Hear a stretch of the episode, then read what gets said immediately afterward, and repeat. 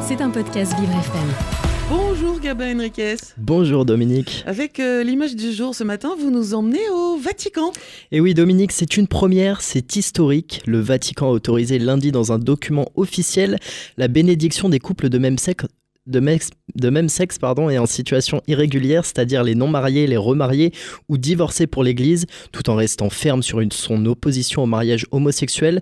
Par ce texte, euh, le pape offre une certaine reconnaissance aux couples homosexuels, longtemps rejetés par l'Église catholique. Alors c'est une avancée euh, majeure hein, qui est tout de même sous certaines conditions. Selon la définition de l'Église catholique, cette bénédiction ne sera jamais accomplie en même temps que les rites civils d'union, ni même en relation avec eux.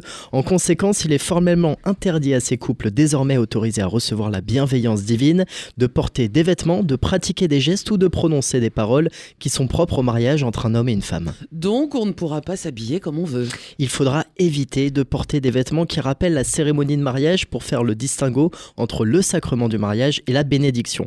Par ailleurs, ces bénédictions ne devront avoir lieu que dans les contextes autres que la messe, comme la visite d'un sanctuaire, la rencontre avec un prêtre, une prière récitée en groupe ou lors d'un pèlerinage. Le sacrement du mariage reste, lui, exclusivement réservé aux couples hétérosexuels.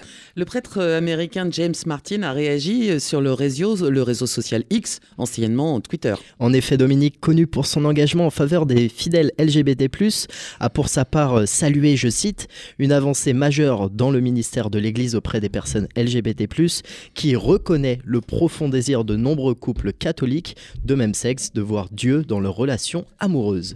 Si l'Église considère les relations homosexuelles comme un péché. Le pape dit bien que ce n'est pas un crime. C'est la première fois que l'Église ouvre la voie aussi clairement à la bénédiction des couples de même sexe, un sujet qui suscite une vive opposition de sa frange conservatrice, alors que certaines voix conservatrices ont multiplié les critiques vis-à-vis de la gouvernance du pape argentin en disant craindre un dévoiement de la doctrine et une perte de repères.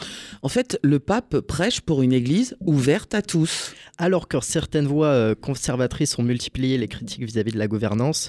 Euh, en 2021, on, on, se le rappelle, le Vatican avait réaffirmé considérer l'homosexuel comme un péché et confirmé l'impossibilité pour les couples de même sexe de recevoir le sacrement du mariage. Le pape François prône l'Église ouverte à tous. Il a à plusieurs reprises tendu la main euh, à la communauté LGBT, sans pour autant remettre en cause la doctrine catholique sur le mariage ou l'adoption. Si une personne est gay et cherche le Seigneur avec bonne volonté, qui suis-je pour la juger avec il déclaré en 2013, quelques mois après son élection.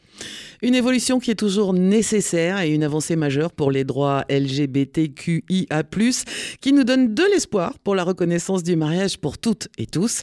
Mais il reste encore du chemin à faire avant euh, l'acceptation du mariage pour toutes et tous. L'image du jour de Gabin Enriquez est à retrouver sur vivrefm.com. C'était un podcast Vivre FM. Si vous avez apprécié ce programme, n'hésitez pas à vous abonner.